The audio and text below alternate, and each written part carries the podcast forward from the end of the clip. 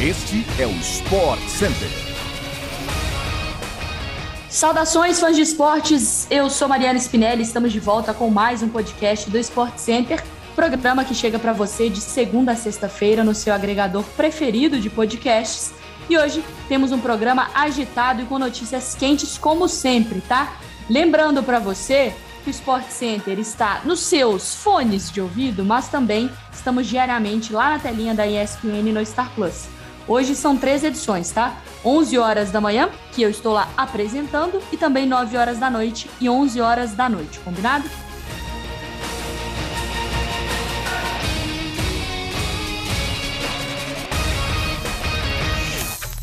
Pessoal, o primeiro assunto então do nosso podcast, do nosso programa é o Robinho, tá? Ídolo do Santos e com passagens por diversos clubes europeus. Ele foi condenado na Itália a nove anos de prisão por estupro coletivo.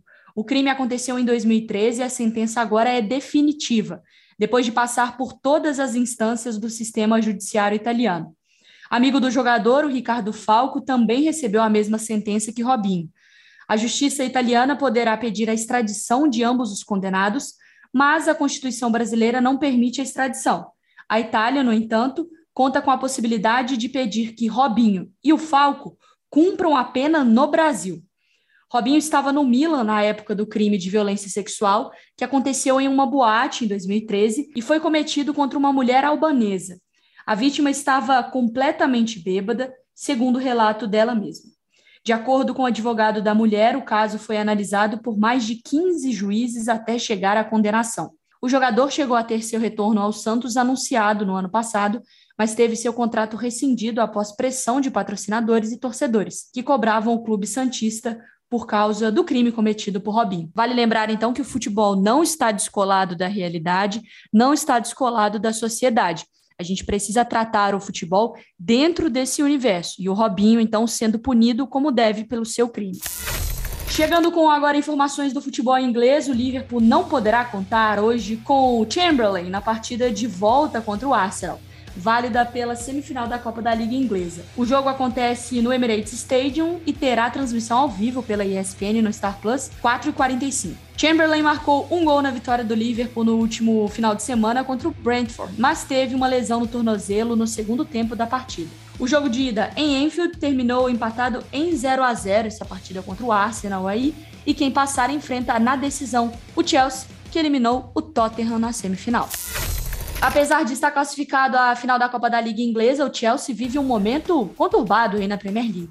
São quatro jogos sem vencer no campeonato inglês, após um empate por 1 a 1 contra o Brighton nesta semana, em duelo adiantado por causa do Mundial de Clubes da FIFA. Após o confronto, o técnico da equipe Thomas Tuchel afirmou que o Chelsea vive um momento que os jogadores estão cansados, tanto fisicamente quanto mentalmente. O treinador disse que o elenco precisa de dois dias de folga e que não há outra solução para o cansaço. Além disso, Tuchel comentou que a rotina do clube tem sido assim desde novembro e afirmou que é necessário desconectar. O Chelsea enfrenta uma série de desgastes nas últimas semanas, com a crise com Lukaku, casos de Covid-19 no elenco e as lesões de Ben Chilwell e Rhys James. A estreia do Chelsea no Mundial de Clubes acontecerá no dia 9 de fevereiro. Claro que o torcedor do Palmeiras aí já brilha os olhinhos pensando em Mundial de Clubes, mas calma, tem que pensar em semifinal e aí sim pensar na decisão do Mundial um passo de cada vez. E o professor Abel dessa vez está tendo mais tempo para preparar a equipe.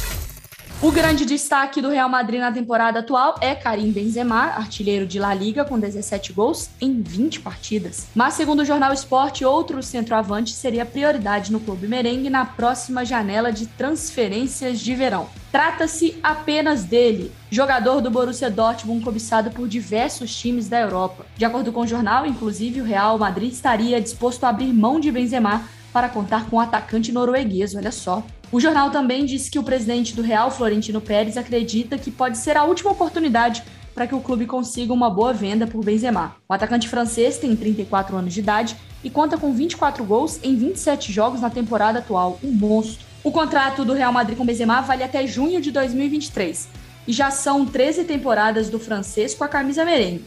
E aí, quero saber de você também, viu, fã do esporte? Fica pensando, será que vale a pena trocar o Benzema, que tá voando, pelo Haaland, que é uma grande promessa e, claro, também já é realidade?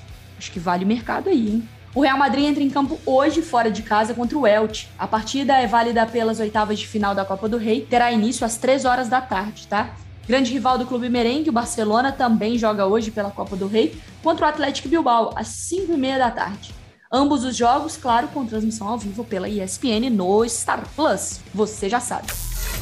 De volta aqui para o Brasil, a Federação Paulista de Futebol anunciou ontem que a Copa São Paulo de Futebol Júnior contará com o VAR pela primeira vez em sua história. O árbitro de vídeo será utilizado a partir das semifinais da competição, que estão marcadas para amanhã, sexta-feira, tá? E também no sábado. Segundo a FPF, o VAR da Copinha terá o funcionamento parecido com os moldes do Campeonato Paulista. A equipe e os monitores estarão localizados em uma sala especial na sede da federação, no bairro da Barra Funda, em São Paulo. A final da Copinha está marcada para a próxima terça-feira, 25 de janeiro, ainda sem local definido. Bom, fã do esporte, é isso. Chegamos ao fim de mais um podcast do Sport Center. Não se esqueça de nos seguir no seu agregador favorito de podcasts para ouvir os episódios que vão ao ar de segunda a sexta, às 6 horas da manhã. Também temos uma edição extra às sextas à tarde, tá bom? Beijo, fã do esporte. Vejo vocês na TV, no Sport Center, e vocês podem me ouvir também aqui pelo podcast. Beijo, até a próxima.